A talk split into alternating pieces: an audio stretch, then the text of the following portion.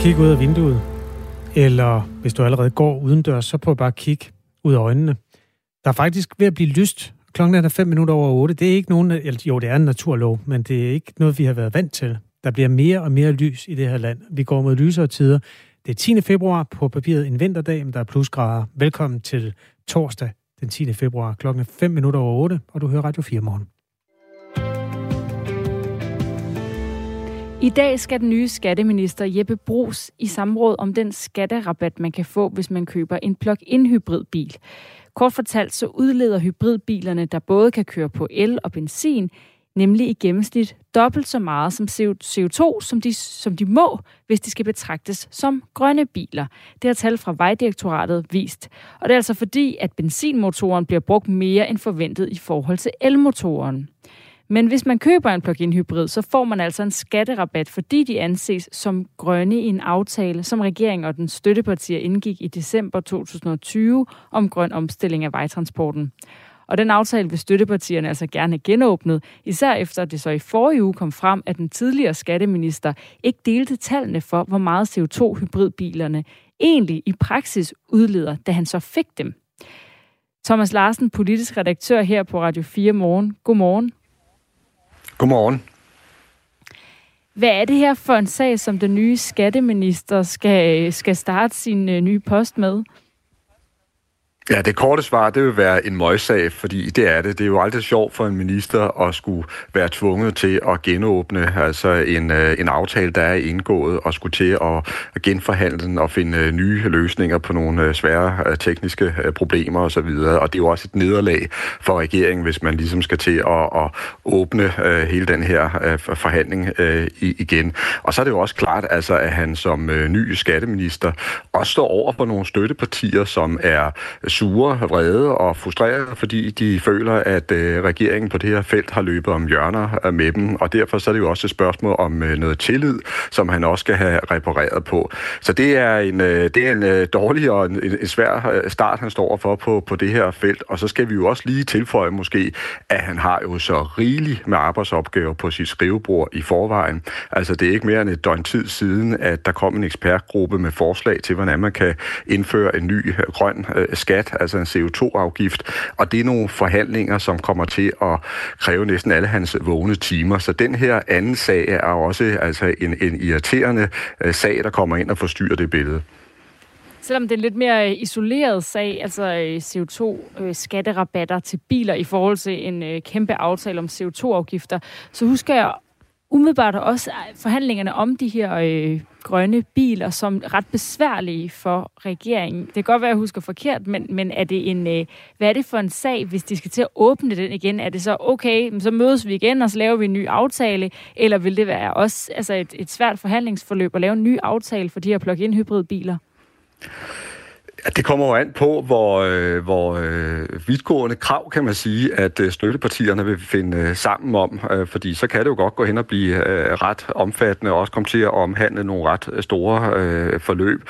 Men så tror jeg også, altså det skal man ikke tage fejl af, at når, når øh, regeringen ikke umiddelbart er så interesseret i at, at genåbne øh, de her forhandlinger og genåbne aftalen, øh, så handler det ikke kun om, at det er måske kompliceret sådan teknisk set og vil, vil tage tid, så handler det jo også om, at så vil det jo være noget nær altså en, en tilståelse i forhold til, at man ikke har givet støttepartierne øh, ordentlig øh, besked øh, om, hvorvidt øh, altså, de, de her plug-in hybridbiler, de var grønne øh, eller ej. Det vil sådan set også være at indrømme, at Morten Bødskov ikke altså, forsynede dem med de oplysninger, som støttepartierne havde brug for.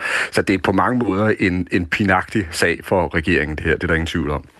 Støttepartierne Enhedslisten og SF, de har tidligere meldt ud, at øh, partierne gerne vil have genåbnet den her bilaftale.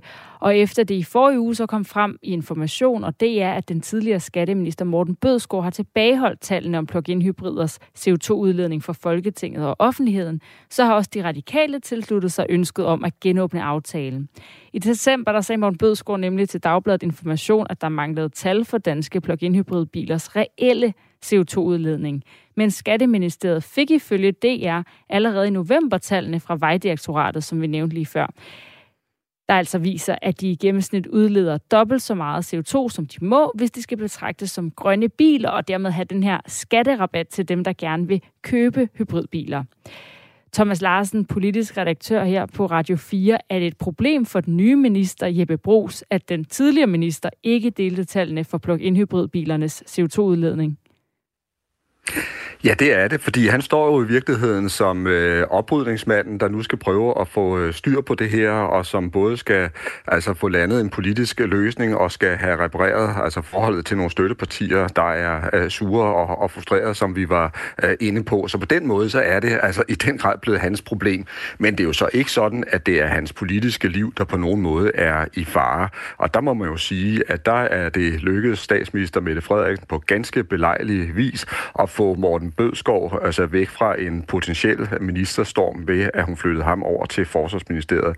Jeg er ret sikker på, at hvis Morten Bødskov han har siddet som skatteminister i dag, så har han simpelthen siddet i problemer til halsen, og så har der været gang i en øh, ministerstorm øh, mod ham, fordi øh, støttepartierne altså var meget vrede over, at han ikke gav dem de tal, som de mente, de skulle have haft. Så altså man kan sige, det er et problem for den nye øh, skatteminister Jeppe Brugs, men det er ikke sådan, at hans øh, minister taburet, den står og, og gynger og er ved at bryde sammen under ham.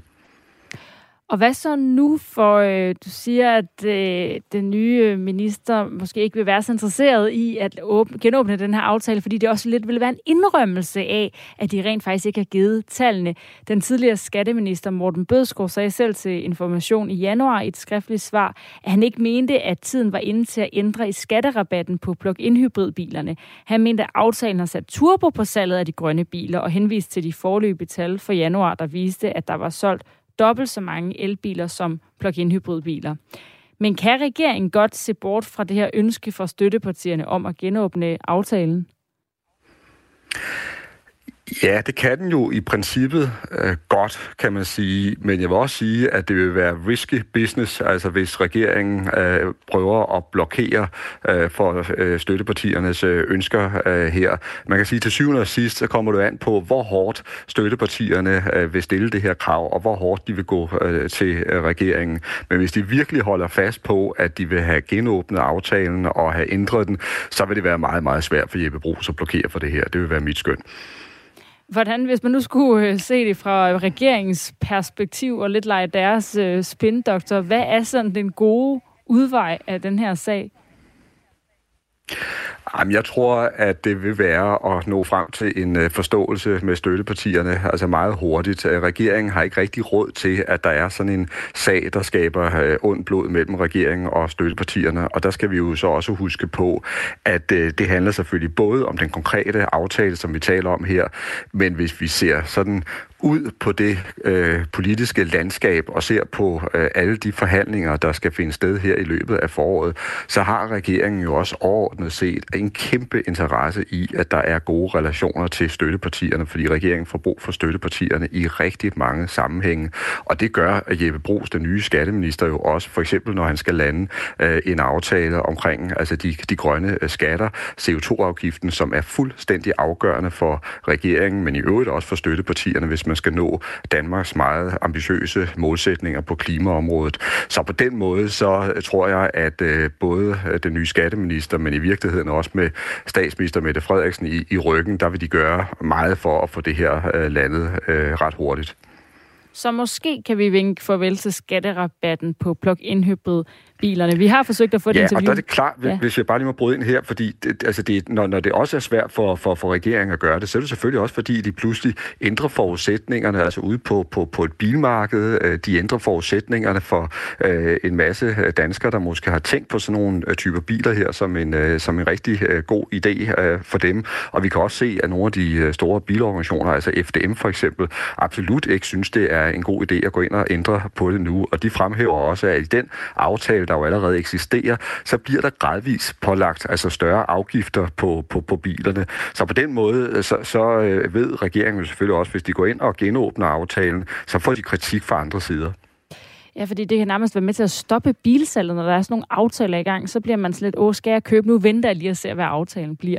Så ja, men øh, tak fordi du var med, Thomas Larsen, politisk redaktør. Selv tak. Og vi har altså også øh, prøvet at spørge skatteminister Jeppe Brugs for at høre, hvad han siger til at genåbne aftale om plug-in hybridbilerne, som støttepartierne altså ønsker. Men øh, han har sagt pænt nej tak til et interview i denne omgang. Han skal i samråd klokken kvart over 10 om den her sag. Klokken er kvart over 8. Velkommen til fødselsdagskvisten. Nej tak.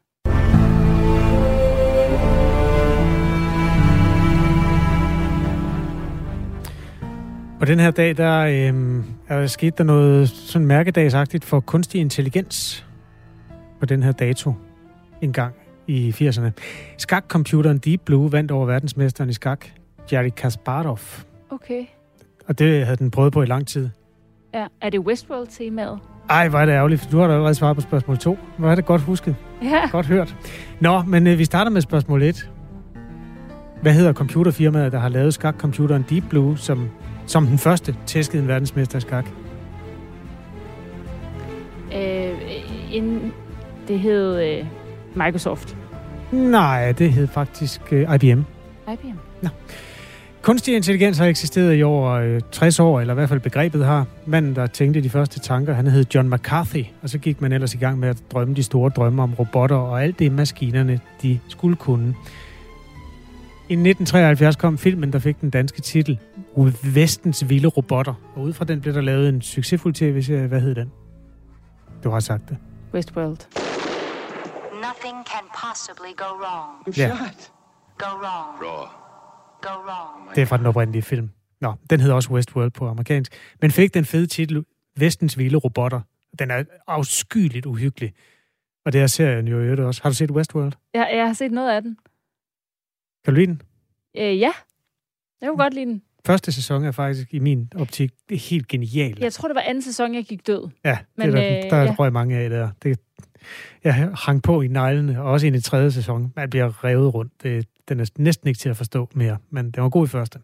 Nå, temaet i Westworld er jo cirka det samme, som skete, da Deep Blue vandt over Kasparov. Altså, kan robotterne vinde over os, der skaber robotterne?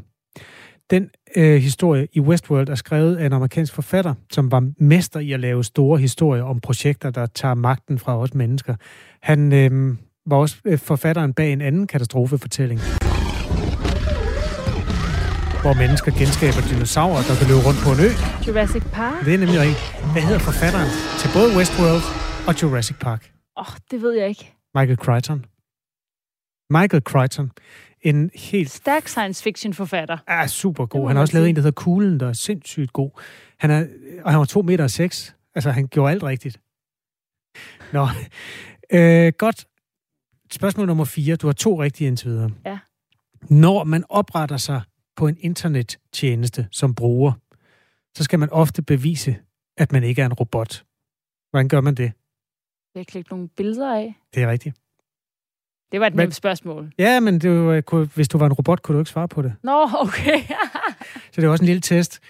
Jo, ofte så er det noget med, at du skal for eksempel sige, i de her felter, der er der et... Trafiklys. Ja, tra- det er nemlig tit trafiklys. Og det synes jeg også øh, leder lidt hen til den sidste spørgsmål i quizzen.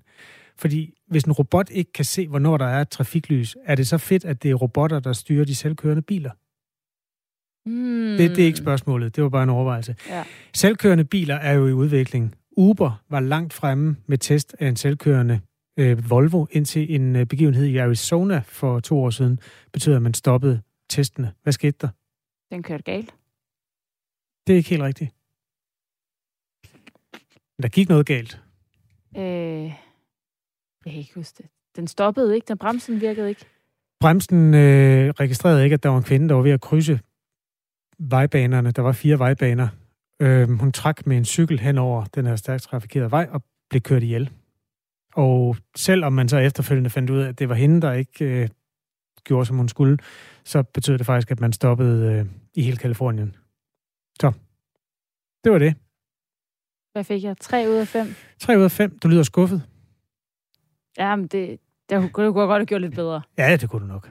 Okay, men tillykke i hvert fald til Deep Blue, og hvis du ikke har set Westworld,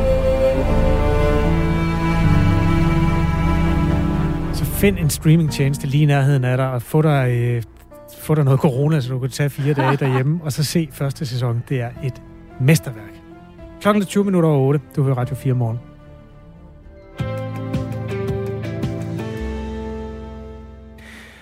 Børne- og undervisningsminister Pernille rosenkrantz teil hun skal her i eftermiddag i åbent samråd i forbindelse med, at flere og flere kommuner benytter sig af tidlig SFO start. Det er det, man også kalder en forårs SFO.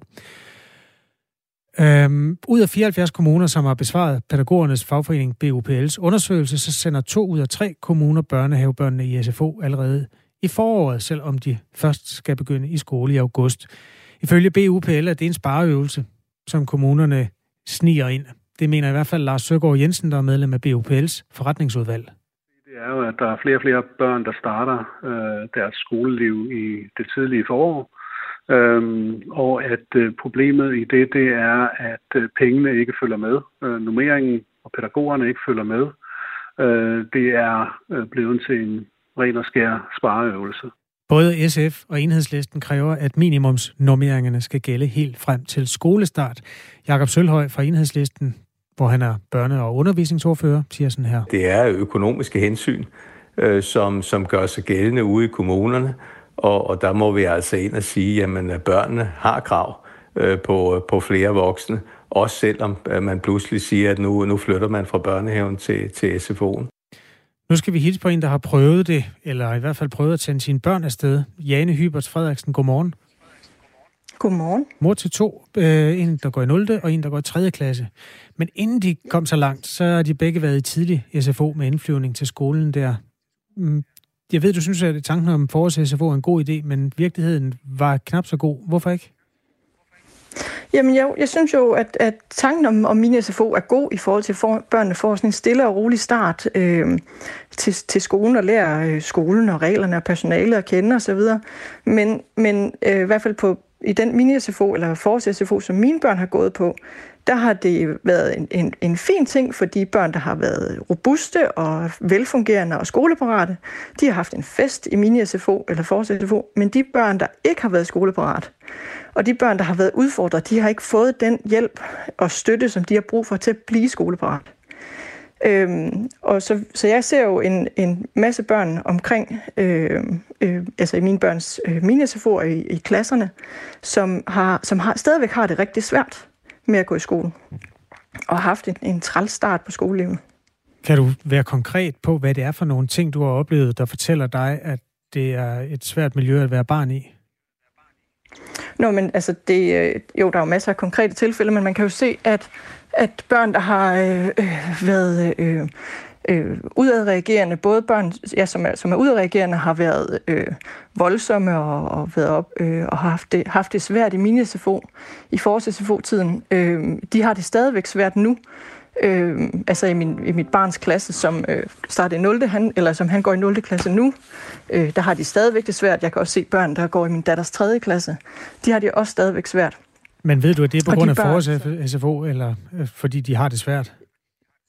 Det kan jeg ikke vide noget om. Men jeg kan se, at de ikke har, det virker ikke som om, at, at der har været nogle initiativer, der har haft en effekt. Hvad er det konkret, du har set eller oplevet? Øh, kan du give nogle eksempler, sådan nogle scener, du har set? Øh, jamen, jeg har set, øh, hvad hedder det, børn, der har stået i en, altså i forårs der har stået i en ring og sparket et barn i midten, hvor jeg har måttet gribe ind.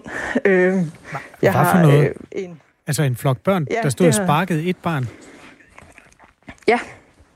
Det lyder da helt vildt. Øh, det var en interessant oplevelse, ja. Øh, men, men, det, men udfordringen er jo, at er der ikke er... Undskyld, det bliver det simpelthen nødt til bare lige at blive ved det. Øh, den scene, du maler op der. Hvor, hvor typisk er det?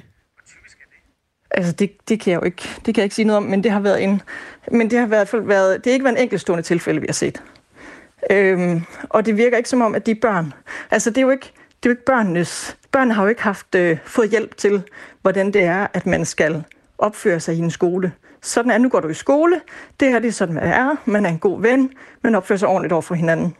Øhm, der er voksne, der kommer, der kommer og hjælper en, hvis man har brug for hjælp. Øh, den slags. Men... Øh, så der er jo brug for, for noget hjælp nogen, til, til, til de børn, som, som, som reagerer og som har det svært. Det er jo ikke børnenes skyld. Det er jo, det er jo, øh, der er jo brug for noget, noget, noget personale og nogle ressourcer til at få, øh, øh, at de her børn de kan fungere i en folkeskole. Ja, Altså, det lyder også som noget, der sådan burde reageres på, på den store klinge. Er, er det ikke øh, et udtryk for, at der er problemer i den pågældende øh, SFO? Øh, altså jo, det kunne det sagtens være. Men altså, jeg har, jeg har kendskab til, til andre øh, forældre, som har, andre, som har lignende oplevelser i andre SFO'er. Hvordan så, har så dine det børn generelt... haft det selv, altså dine egne børn? Altså jeg er jo så heldig, at jeg har nogle, nogle gode, robuste, velfungerende børn. Øh, så de har, de har haft det fint i, i min SFO, og de har det fint i, i skolen, men de har jo øh, de har jo stadigvæk en dagligdag i skolen, hvor der er øh, 29 børn i den ene klasse og 26 børn i den anden klasse, hvor der var rigtig meget uro. Øh, og det er svært for lærerne at have en ordentlig undervisning, hvis de har mange øh, urolige børn. Ja, okay. Øhm, jeg kommer lige med lidt fakta i sagen. Altså, hver 6. kommune tildeler samme ressourcer til børnene i det her tidlige SFO, som de gør til børnehavebørn, men 5 ud af 6 laver altså en eller anden grad af nedskalering. I, i børnehaven der er der en minimumsnummering, der hedder en pædagog til seks børn. I SFO'en der kan det være op til 20 børn per pædagog. BUPL, som er pædagogernes fagforbund, fastslår, at øh, der er en besparelse for kommunerne samlet på 200 millioner. Flere støttepartier kræver, at man skal lade de her minimumsnummeringer, der hedder altså en voksen til seks børn, gælde helt frem til skolestart. Hvor vigtigt, altså, hvor, nej, for at spørge på en anden måde, hvor, hvor tæt skal man være på børnehavenormering, for at det kan fungere, tror du, det her for, øh, format, der hedder tidlig SFO? Altså det, det har jeg ikke en faglig baggrund til at kunne vurdere. Det er der nogle andre mennesker, som er meget mere kompetent til at kunne svare på, end jeg er. Men øhm, jeg kunne, en idé kunne være, at øh, fordi i, i, i børnehaven, så så flytter der jo en tredjedel af alle børn. De flytter jo over i skole øh, der for eksempel 1. april. Så det vil sige, at det er, øh, der er rigtig mange børn øh, per voksen i, i børnehaven i, i marts måned i min kommune, i Edal Kommune. Øh, mens at der i april måned, hvor den tredjedel af, af børnene er væk, der er jo rigtig, der er jo en rigtig god normering. Der, der er ikke så mange børn. Så kunne en idé ikke være, at nogle af de pædagoger og de voksne fra, fra børnehaven kunne følge med øh, børnene over i øh, i forårs SFO-tiden, sådan at de får børnene får en endnu mere tryg start med at starte i, øh, i det nye sted. Øh, der er nogle kendte voksne. Der er en rigtig god, lang overlevering til, fra børnehave til, til mini-SFO, sådan at, at personalet, børnehavepersonalet og skolepersonalet kan, kan spare med hinanden om, hvordan gør man med det enkelte barn. Øh, hvordan håndterer man de her ting? Øh, der er en større sammenhængskraft mellem børnehaven og SFO'en, som jeg ved, at, at øh, pædagoger de, de ønsker, de føler ikke rigtigt, at de bliver taget øh, øh, seriøst, eller, eller at det, som deres erfaringer egentlig bliver taget med over i skolen. Så, så kunne det ikke være en god løsning, sender jeg ud i, ja. i luften. Ved du hvad, der kan sagtens være nogen, der griber det, og der er også nogen, der er enige med dig. I hvert fald øh, skal der være et åbent samråd inden så længe. Tak fordi du vil fortælle om dine børns erfaringer og dine egne, Jane Hybert Frederiksen. Selv tak. Altså fra øh, Edal Kommune, der ligger nordvest for København. Vi har selvfølgelig rækket ud til undervisningsminister, børneundervisningsminister hedder det, Pernille rosenkrantz teil øh, Det lykkedes ikke at få et interview der. Vi har også øh, banket på hos Socialdemokratiets ordfører på området, Jens Jol, men der var heller ikke held øh, med at få svar fra ham i dag. Så, øh, men vi følger selvfølgelig op på sagen her i Radio 4 morgen, og hvis du har erfaringer, der hører hjemme i vores belysning af det her, så kan du også skrive sms'er til os. Skriv til 1424, start beskeden med R4 og et mellemrum, så havner den herinde hos Astrid Data og Kasper Harbo. Vi kan lige nå en lille sportsopdatering, sådan helt uh, utraditionelt i Radio 4 morgen inden nyhederne, fordi det nåede at blive lidt spændende på redaktionen her til morgen, da vi så kvinderne spille deres første curlingkamp i OL. Det var mod Kina. Stillingen var 6-6 helt til det sidste. Og det havde ellers længe lignet en dansk sejr, og så laver de nogle fejl, og så står det altså 6-6 til sidst. Og så vinder de simpelthen i aller sidste sten, så det bliver en 7-6 sejr i de danske kvinders første kamp. Og det er jo blevet interessant for mig, efter jeg i en tidligere fødselsdagsquiz har lært fra dig, Kasper, at det eneste, den eneste guldmedalje, Danmark nogensinde har fået i OL, det har altså været kvindernes curling tilbage i 1998. Så måske, måske er der en chance. Det er der, vi hænger vores øh, medaljehåb. Ja, det var et stort øjeblik i nat engang. Lige nu er klokken halv ni. Nu er der nyheder.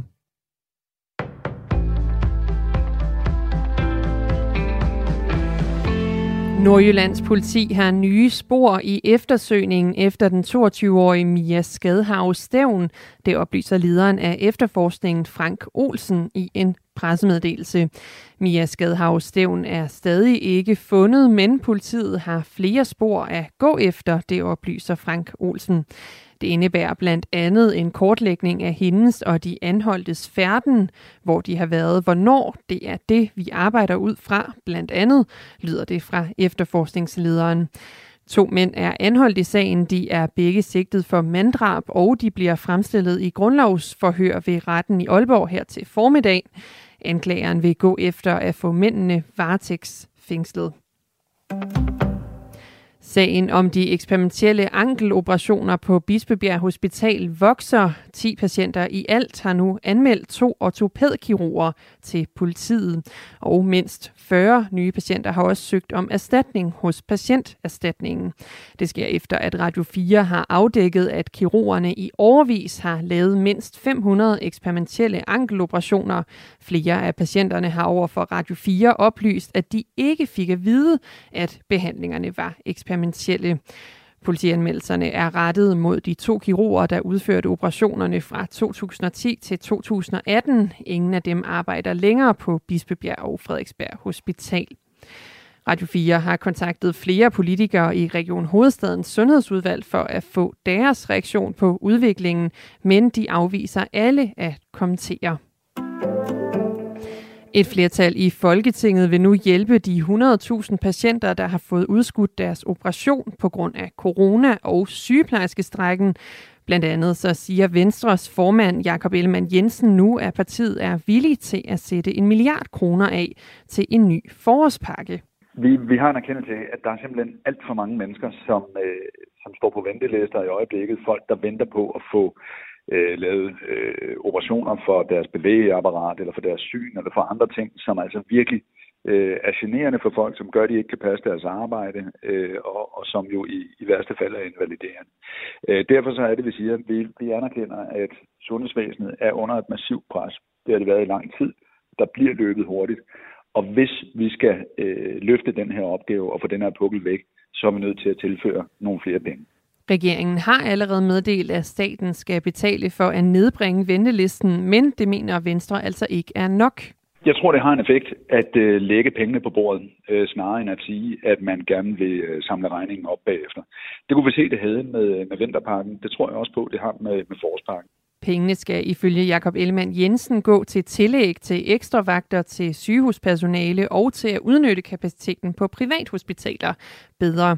Enhedslisten er positiv over for forslaget, men frygter, at Venstre er ude på et ideologisk korstog, som skal sende penge til privathospitalerne.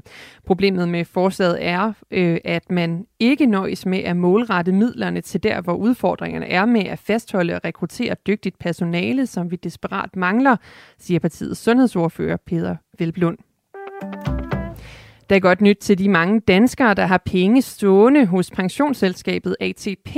Selskabet fik nemlig sit højeste afkast på investeringer nogensinde sidste år. Det viser ATP's regnskab, der er offentliggjort i dag. Lidt eller nogen sol og temperaturer mellem 3 og 6 grader og en svag til frisk vind fra vest og sydvest. Det er nyhederne her på Radio 4 i studiet Anne Sofie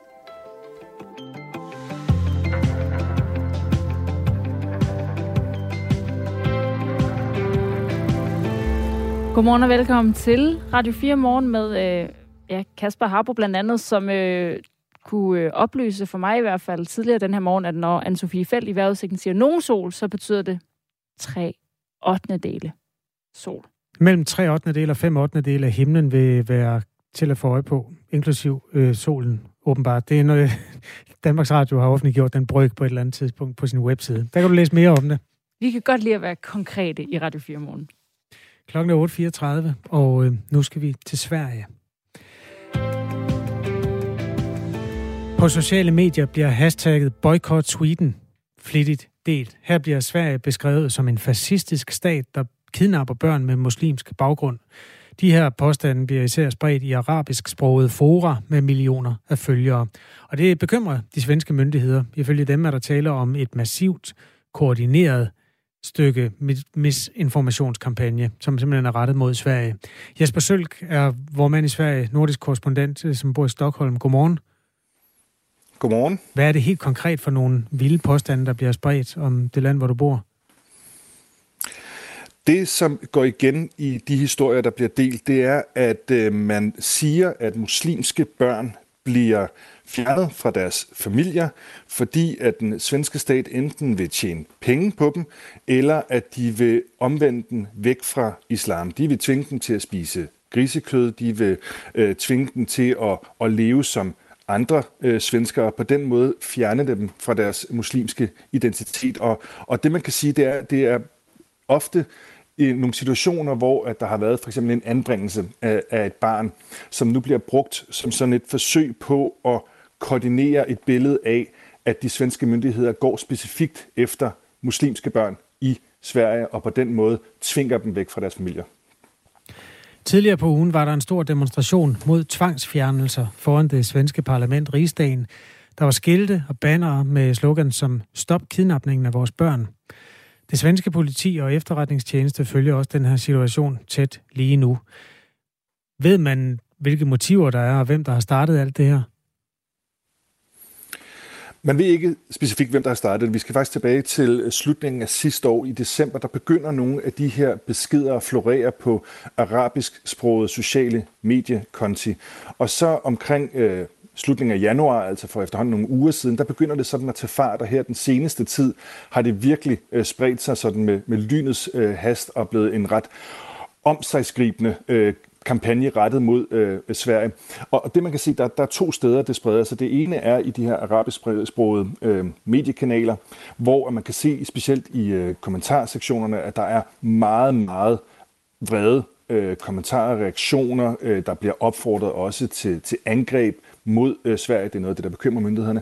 Men samtidig spreder det sig også internt i, i Sverige, blandt andet i sådan lukkede Facebook-grupper, hvor øh, herboende øh, indvandrere øh, spreder nogle af de her informationer. Man kan også se, at der er flere øh, imamer rundt omkring i Sverige, som er aktive i den her debat og, og, og kommer med den her påstand om, at øh, den svenske socialtjeneste specifikt øh, fjerner muslimske børn fra deres øh, familie, altså decideret kidnapper dem.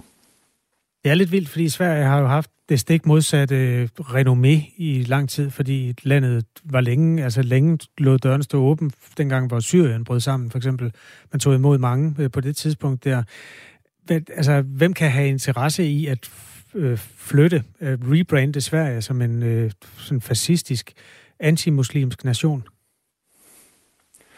Altså, det er jo altid svært at, at helt vide, hvad interessen er. Altså, der kan være øh, grupperinger, det er jo noget af det, som de svenske myndigheder kigger på. Grupperinger, øh, som kan have en interesse i at polarisere, fordi det kan fremme deres egen politiske øh, agenda. Det kan for eksempel øh, være grupperinger, som, øh, som går ind for en form for øh, øh, voldelig øh, reaktion øh, på det. Det kan også være fordi, at de har en interesse i at styrke nogle af de parallelsamfund, som findes øh, i Sverige. Altså vi har jo set, øh, blandt andet i forhold til, til bandekriminalitet, men også i forhold til deciderede samfund, som lever lidt uden for, for det svenske samfunds øh, normer. Altså vi ser, at der er boligområder, hvor man ikke har meget tillid til øh, socialtjenesten, til politiet, til skolerne øh, i, det, i det svenske samfund. Og der kan måske være grupperinger, der har en interesse i at at øge den i virkeligheden øh, adskillelse mellem samfundene, så de, så de kommer tættere på sådan de lokale, ofte lidt øh, hierarkiske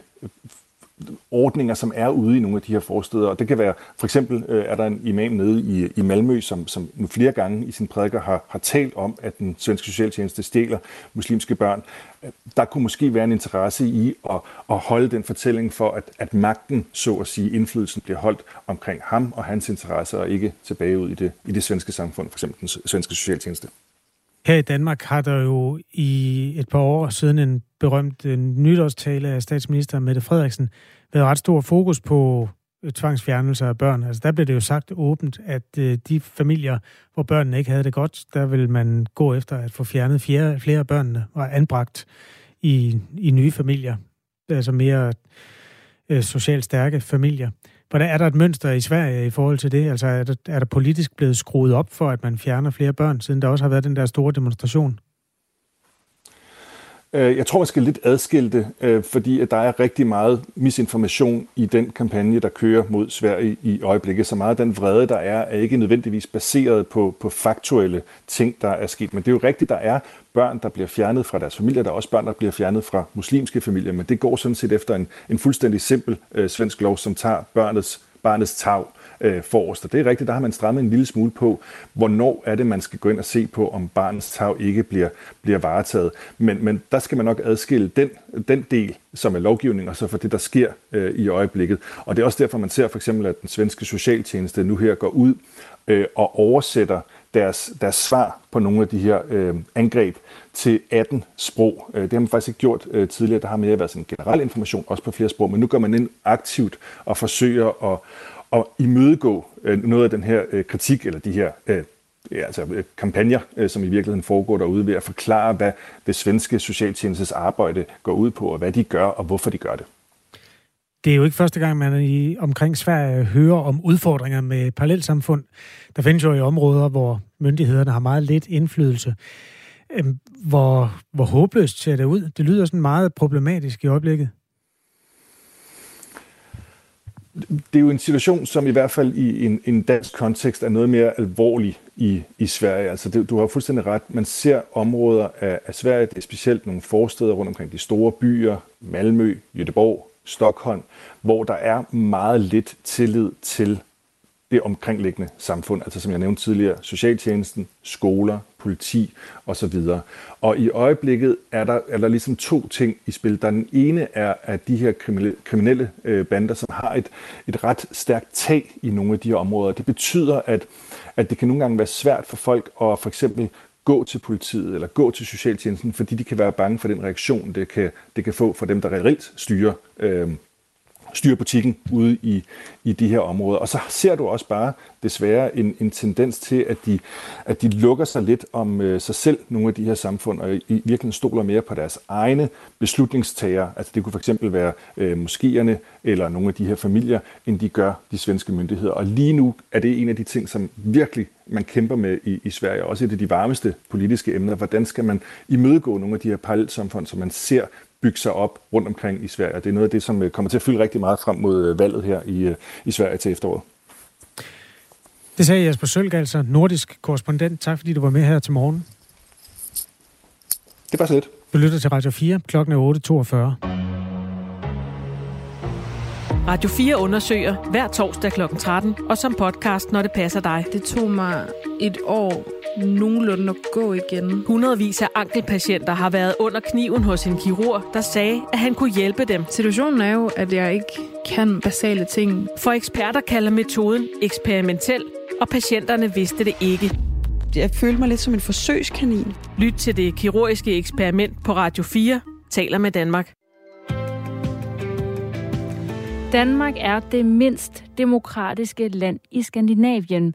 Så lyder det i en øh, ny rapport, der netop er udgivet fra tænketanken Economist Intelligence Unit.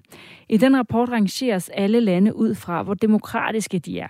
Norge indtager førstepladsen i verden, mens Finland har tredjepladsen, og Sverige har fjerdepladsen. Udover de to skandinaviske naboer og Finland ligger både New Zealand og Island også over Danmark med henholdsvis en anden og en femte plads. David Delfs Andersen, du er ekspert i demokrati og adjunkt i statskundskab på Aarhus Universitet. Godmorgen. Godmorgen. Hvad betyder det, når øh, der kommer sådan en rapport, der siger, at Danmark er det mindst demokratiske land i Skandinavien? Ja, altså, øh, jeg vil sige, i første omgang betyder det nok ikke så meget. Det, der er afgørende, det er, at øh, Danmark jo stadigvæk ifølge øh, Economic Intelligence Unit øh, rangeres som et full democracy, som det hedder. Øh, Øh, det vil sige, at det scorer over 8 på den her skala fra 0 til 10, og der, der scorer Danmark så i 2021 9,09. Øh, øh, og så er det jo et spørgsmål, om man ser glasset som halvt fyldt eller halvt tomt, når man sammenligner med, med de andre skandinaviske lande, som selvfølgelig er, er oplagt. Men der er ret øh, små forskelle, øh, også internt i Skandinavien. Vi kan jo alligevel godt lide at være øh, bedst. Altså, hvorfor er det, at Danmark ikke ligger i top i forhold til for eksempel Norge og Sverige? Ja, altså nu har jeg ikke lige øh, indsigt i præcis øh, øh, hvad det er, der ligger bag øh, den danske øh, rangering her. Men øh, når man nu kigger ned over de der mange forskellige indikatorer, som man kigger på, øh, Øh, så øh, kan det muligvis, øh, tænker jeg, have noget at gøre med øh, åbenheden øh, med øh, hensyn til regeringsførelse og åbenheden i administrationen. Og der har øh, Danmark jo for eksempel en, en offentlighedslov, som øh, øh, giver ret øh, indskrænkede muligheder for indsigt, i hvert fald i forhold til øh, nogle af de andre nordiske lande. Øh, dernæst så er der en ret stor ubekendt faktor i den her score, fordi mange af de her indikatorer, det handler om folks opfattelser af for eksempel åbenheden i, i regeringsførelsen, tilliden til regeringen, øh, den politiske kultur osv., øh, som jo kan øh, ændre sig meget fra år til år, og som også øh, beror lidt på forskellige folks forskellige opfattelser af, hvad der er demokratisk og mindre demokratisk. Så der, så der er også nogle målingsudfordringer øh, i det her, vil jeg sige. Så hvad kan vi overhovedet bruge sådan en rapport til? Jamen, vi kan helt sikkert bruge det til at få et, et pejlemærke om, øh, hvor godt et demokrati Danmark er. Øh, det er der ingen tvivl om. Altså, Øh, der er de fleste af de her indikatorer, de beror på sådan, hvad skal vi kalde det, øh, objektive eller ekspertvurderinger af, jamen, hvor, hvor godt øh, stemmer procedurer i Danmark overens med demokratiske idealer. Og der er det jo ved at bemærke sig, at det, man normalt kalder kernedemokratiet, øh, nemlig det, at der er fri og færre valg, øh, jamen der scorer Danmark det højeste, nemlig 10. Øh, og øh, hvis man kigger på øh, civile frihedsrettigheder og den, den politiske kultur i øvrigt, jamen så scorer vi også øh, rigtig højt, og vi scorer sådan set også øh, højt på, øh, hvordan øh, regeringsmagten fungerer, og øh, hvorvidt der er øh, bred politisk deltagelse.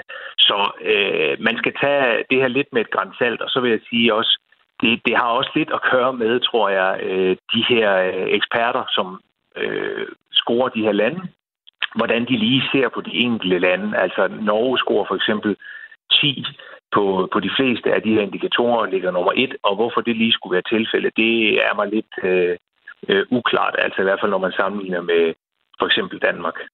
Hvis vi så kigger lidt øh, ud i verden med den her rapport, som altså kommer fra tænketanken mm. Economist Intelligence Unit, så er andels af verdens befolkning, der lever i en eller anden form for demokrati, faldet fra 49,4 procent til 45,7 procent.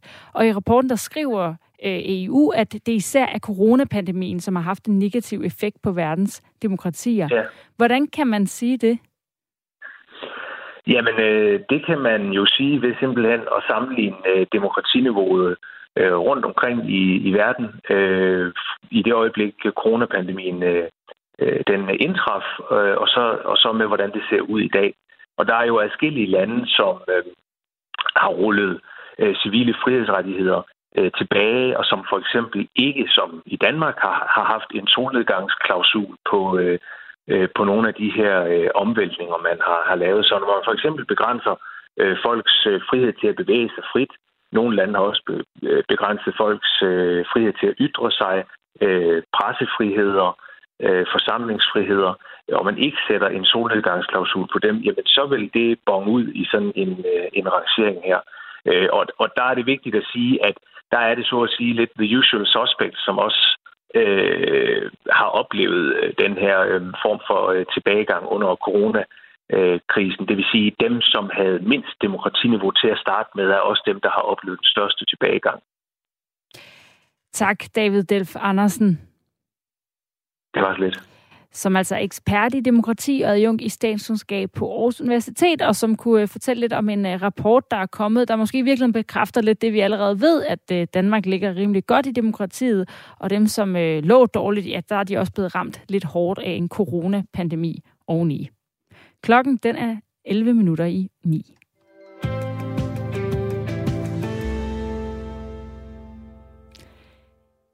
I øh, Afghanistan, der øh, har Taliban jo overtaget magten. Det gjorde de i august sidste år, og nu skaber det røre i øh, flere internationale medier, at et i forvejen smadret verdensarvs, øh, verdensarvs sted nu står til yderligere ødelæggelse.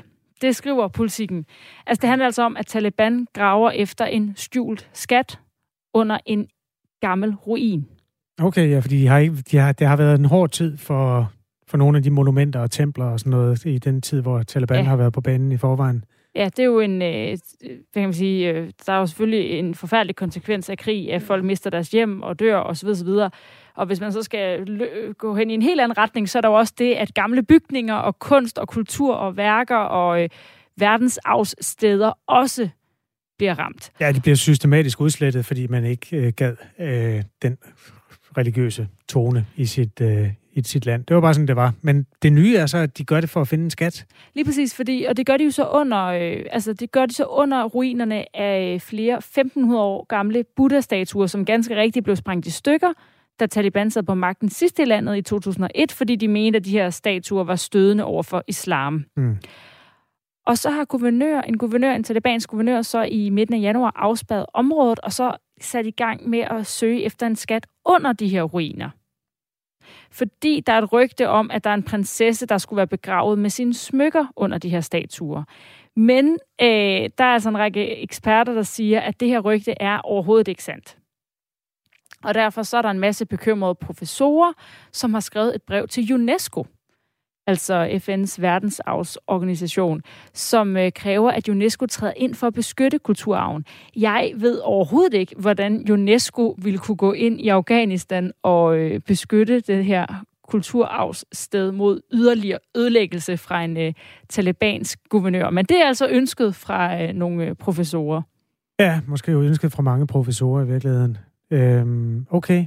Jamen, hvis de finder skatten, så må du lige vende tilbage, altså hvis der er nyt i ja. sagen i den forstand. Hvor, hvor er rygtet opstået, at der ligger en prinsesse med en stor perlekæde? Det ved jeg ikke. Der er en kunst, det ved jeg ikke. Der er en kunsthistoriker, afghansk kunsthistoriker, der øh, fortæller om, at det her rygte findes. Nå, okay. Men, øh, så... men det, det er i hvert fald et rygte, som den her guvernør har hørt. Øh, og han siger sig selv, at han har stoppet udgravningerne, men han har spærret af, og man kan ikke komme ind. Øh, og lokale kilder siger, at, øh, at de er lidt i tvivl om, hvorvidt det her gravearbejde i virkeligheden er ophørt. Okay. Jamen, øh, sidste nyt fra Afghanistan. Og skattejægerne. Ja, også det. 8 minutter i 9 af klokken. Det her er Radio 4 morgen. Vi bliver faktisk lidt ved gamle ting, der ligger nede i jorden, for vi skal tale om en mennesketand, der er blevet fundet i en fransk grotte. Og det kan godt lyde lidt småt, men det er skældsættende for det moderne menneskes europæiske historie. Tanden den er 54.000 år gammel, og grunden til det opsigtsvækkende, det er, at man troede ikke, der var nogen mennesker før 10.000 år senere. Så Felix Ride, godmorgen. Har vi Felix Ride med, professor i arkeologi, på telefon ja, nummer to? Der var du. Godmorgen. Ja, det håber jeg. Godmorgen. Øh, hvordan ved man, at der har været mennesker, at der ikke bare var en tand, havde jeg sagt? Altså, Jamen, øh, man har analyseret tanden, man har kigget på den, øh, kigget på dets form, øh, og det er ret tydeligt en mennesketand. Og så er den jo også fundet sammen med en masse efterladenskaber, altså redskaber og affald fra mennesker dengang. Hvor skældsættende er det i vores opfattelse af, hvad det, menneskets historie i Europa er? Jamen det fede i det her fund er jo, at det er ikke bare det her tand, og ikke bare de her enkelte redskaber, der er fundet sammen med tanden, men at den er indlejret i et stratigrafisk lægefølge, hvor du først har neandertalere, altså som de oprindelige europæiske indfødte populationer, og så kommer det her relativt tynde lag med den her tand og, og de her type redskaber, og så kommer der neandertalere tænder og redskaber igen, og så kommer nogle senere øh, homo sapiens i, i den her sekvens. Så det vil sige, den her tand afspejler sådan en meget tidlig spideragtig øh, ankomst af nogle, nogle, måske nogle små homo sapiens grupper lige ind til Frankrig, og så forsvinder de igen, og så er der en anden taler igen, og så videre. Så det er, det er en, en meget anderledes sekvens, end det vi havde øh, ellers sådan antaget for regionen. Hvor unik er en mennesketand i forhold til en tand fra et eller andet dyr på samme størrelse? Altså, hvor, hvor sikker Ej. kan man være på, at det er en mennesketand? Og altså, menneskefossiler og tænder er relativt sjældne. Altså, det er jo, det er jo fedt i sig selv, at de har øh, relativt mange af dem. Øhm, der er også mange, dyr, altså mange flere dyrknogler i de her lag. Øhm, du kan være rimelig sikker på, at det er en mennesketand, og den er godt og grundigt analyseret. Så ja, det passer. Det er en række franske forskere, der har stået bag studiet og fundet øh, ja, den her tand, og studiet det er udgivet i det amerikanske akademiske tidsskrift Science Advances. Forskernes fund det er gjort i en øh, grotte, der hedder Mandrin-grotten. Den ligger i Rønnedalen i det sydlige Frankrig, og konkluderer altså, at neandertalere og anatomisk moderne mennesker på skift, men inden for samme periode har boet i Europa. Hvad var det for en type samfund, de levede i? Ved man noget om det? Altså, hvordan startede alt det her?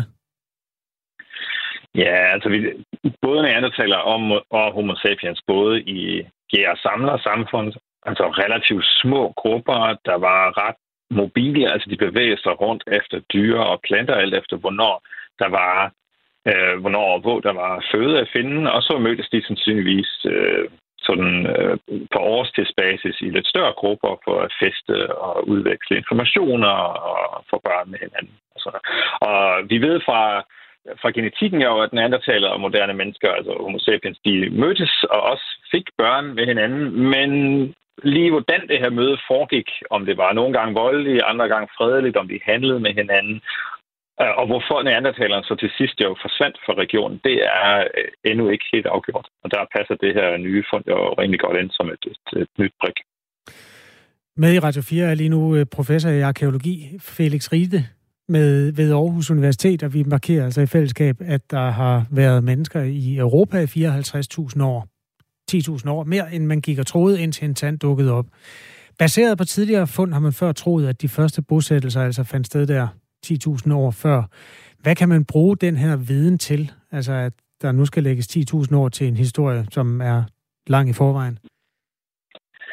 Altså, mødet mellem neandertaler og, og homo sapiens er som det ultimative kulturmøde, og lige siden neandertalere først blev opdaget for over 150 år siden, har folk været fascineret af de her lidt anderledes mennesker, og, og brugt den egentlig som sådan en spejl for os selv, for at, for at spekulere på, hvad er det, der egentlig, der gør os til, til det, vi er. Og er vi i grund og bund voldelige, altså var det homo sapiens, der udryddede talerne, eller altså, var vi fredelige, um, eller hvordan ligger det lige til. Så og for at kunne ligesom virkelig gøre det, så skal vi ligesom få den her historie om kulturmødet øh, jo rigtigt. Vi skal have den korrekt, og der er det her nye, nye fund spiller ind i, et, et scenario, hvor moderne mennesker, altså homo sapiens og neandertaler, har måske interageret med hinanden over en meget længere tid, end vi havde før troet. De, at homo sapiens måske slet ikke var så overlegen, da de først kom til Europa, fordi det her er jo det her første fund, det nye fund, den er øh, meget tidligere end de næstældste, og dermed afspejler i virkeligheden en, en en ikke succesfuld indvandring af homo sapiens til Europa. Så der er mange nye perspektiver, der åbnes op her i forhold til, at vi skal også kigge igen måske i de andre grotter rundt omkring og finde nogle nye steder, der kan belyse det her scenario endnu bedre. Tak fordi du vil belyse scenariet, Felix Riede. Så tak. Professor i arkeologi ved Aarhus Universitet. Vi har simpelthen været her i 54.000 år i Europa, i en eller anden forstand.